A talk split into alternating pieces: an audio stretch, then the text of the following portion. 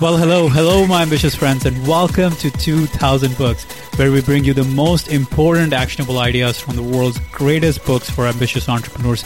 And I'm your host and former computer engineer turned entrepreneur, Mani Vaya.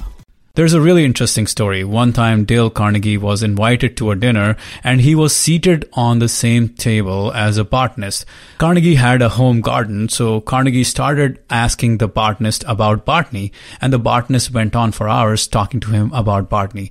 At the end of the party, the botanist told the host, this Dale Carnegie person was the most stimulating conversationalist and he is an amazing person. You see, if you aspire to be a good conversationalist, all you need to do is to be an active, attentive listener. Ask questions that the other person will enjoy answering. Encourage them to talk about themselves. Encourage them to talk about their dreams, their desires, their fears, their challenges, their accomplishments, their goals, and notice how they melt in your hands. Very few human beings are proof against the implied flattery of rapt attention. If someone pays us their full attention, we will want to be around them. We will end up liking them. Remember that people are a hundred times more interested in themselves, their passions, and their problems than you and your problems. If all you do is listen to people, people think of you as a good conversationalist.